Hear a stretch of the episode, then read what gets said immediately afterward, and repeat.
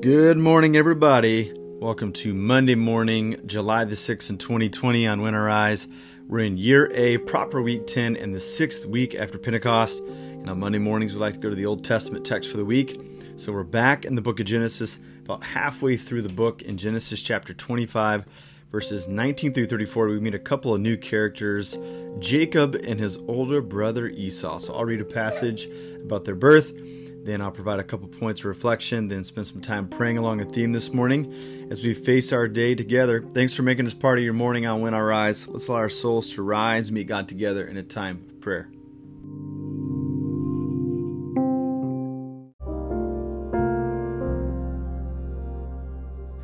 Genesis chapter 25, verses 19 through 34. This is the account of the family line of Abraham's son Isaac. Abraham became the father of Isaac, and Isaac was 40 years old when he married Rebekah's daughter of Bethuel the Aramean from Paddan Aram, and the sister of Laban the Aramean. Isaac prayed to the Lord on behalf of his wife because she was childless. The Lord answered his prayer, and his wife Rebekah became pregnant. Babies jostled each other within her, and she said, Why is this happening to me?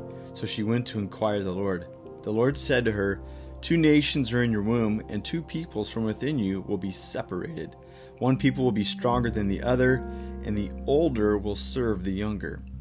When the time came for her to give birth, there were twin boys in her womb. The first to come out was red, and his whole body was like a hairy garment, so they named him Esau. After this, his brother came out, with his hand grasping Esau's heel, so he was named Jacob.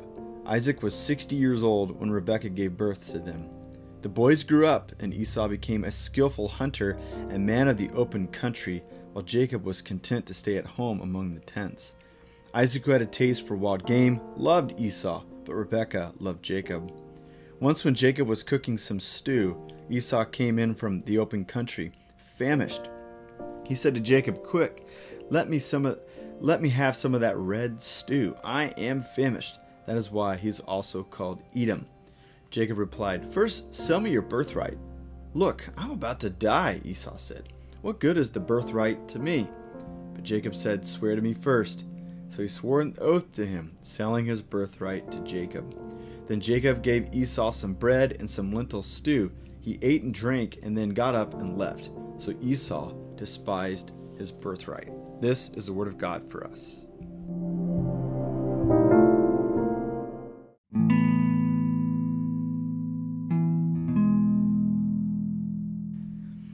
Book of Genesis seeks to answer a few questions, a few of which are how did we get here? What does it mean for us? And what do we learn along the way? And so, what we have here is the birth narratives of Jacob and Esau. And what we find out from the very beginning is that they were born in peculiar circumstances. There was a division between them and between their parents. And this division endured for several generations. The writer of Genesis rightly says that to Esau, the older brother became a nation called the Edomites. And if you look at the book of, of uh, Obadiah and other places, Edom and Israel are at each other from the very beginning. And the question is, why does this happen? Like, why are they lived in enemies with us? And the book of Genesis says, well, it all started back with a couple uh, boys who were sets of twins. I mean, this thing is interesting, and there's so many things that we could say about Jacob and Esau. Um, but one thing I want to tease out is simply this is one of the, of the governing operating softwares of the Bible is an idea called wisdom. Uh, wisdom is um, a unique form of knowledge. It's not just knowledge that you pick up during a lecture, but knowledge, sorry, wisdom is something that you pick up along the way. And um, what we see here is that in this very difficult scenario where God is putting this uh, this family together to embody some promises to rescue the whole world, that just as complicated as Abraham's life was, the cascading generations after him were also complicated. And so here we have like the tradition of a family unit was that the firstborn among them would have inherited a promise, would have been firstborn rights, and they would have been the head of the household after their parents passed away. But God turns the story upside down. Instead of Esau being the one who controls the destiny, it was Jacob, and it was this was made known to his mom. And so here you have Isaac operating on the cards of tradition, where Rebecca is operating on the cards of wisdom and revelation. That God told her something that was completely different than the way that they normally did things, and that she was going to have to put herself in situations to help this story along. Now, we might think that, uh, you know, Esau gets the raw end of the deal here, but at least the way the writer of Genesis tells the story is that actually, even though Jacob's a very complicated character and he makes many mistakes, and there are a few parts of his life that are not admirable, that he is a better selection than Esau. I mean, Esau is a man of the open country. He seems to care less about uh, the network of his family. He's out on his own all the time. But here he is in this story selling his birthright, the most prized possession that he could ever possess. He sells it for a bowl of stew. The literal Hebrew is the red stuff. It wasn't like this is even a good meal. This is just something that you eat in order to tide you over uh, to get to dinner. But notice that early in the story, he is known as an expert huntsman in the field. Yet he allows his life to kind of spiral out of control, where even though he's like got access to animals out there to feed him, he comes home famished, near to the point of death, and in the moment of weakness, he agrees to sell his birthright. Doesn't take matters in his own hands, but he allows fate to um, put him in this place of um, of humility, where he gives away his birthright.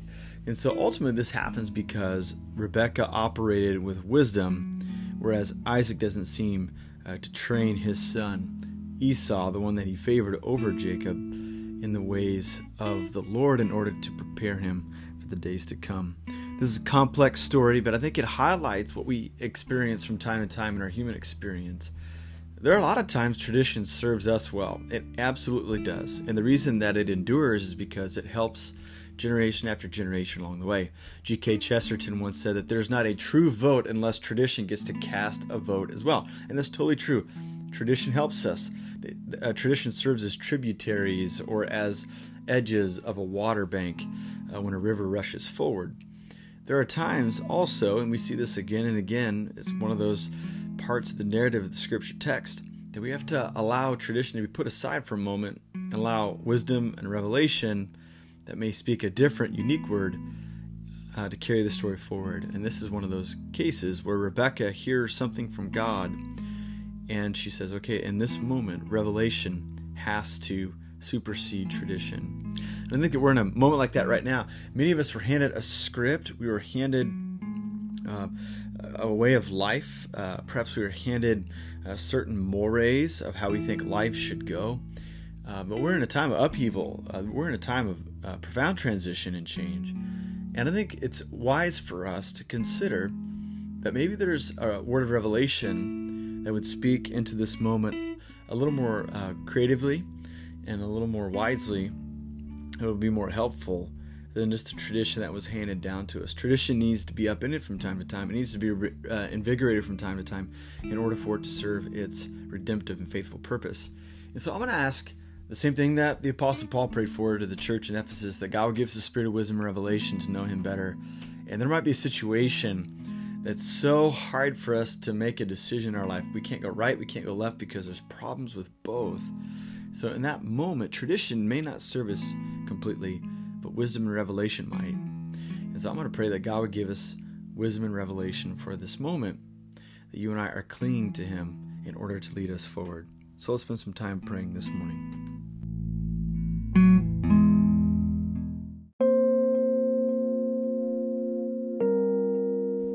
Father, Son, and Holy Spirit, I thank you today that you're the living word, that you present yourself to us again and again, that your mercies are new every single morning. Great is your faithfulness.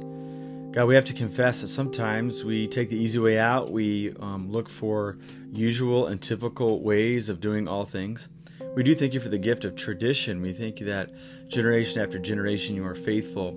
We also know sometimes, God, that you speak a word of wisdom or revelation in order to help us uniquely and creatively in certain moments.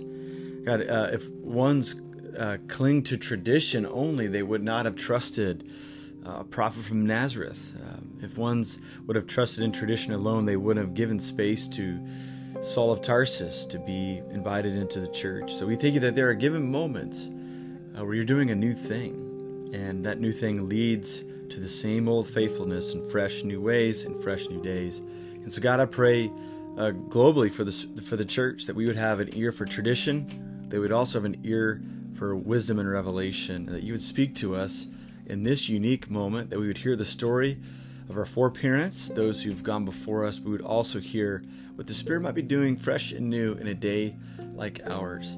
God, for our own lives, we uh, tend to just look and see what everyone else has done around us and uh, imitate them, and many times this is the proper way to live life. There are other times we're in a complex situation where both ways are good or both ways are not so good, and so we have no way of going forward at times. So I pray for my friends who are perplexed by a rather um, interesting dilemma and issue uh, where they, the path forward does not seem to be clear. But I think that you never fail us, that your sheep hear your voice. And so, God, I pray that we'd hear your voice in these complex scenarios and that you would give us the word in season to sustain the weary and that we might be able to take the next faithful step, trusting in you. So, God, be with us. Speak to your church. I ask all these things in Jesus' name. Amen.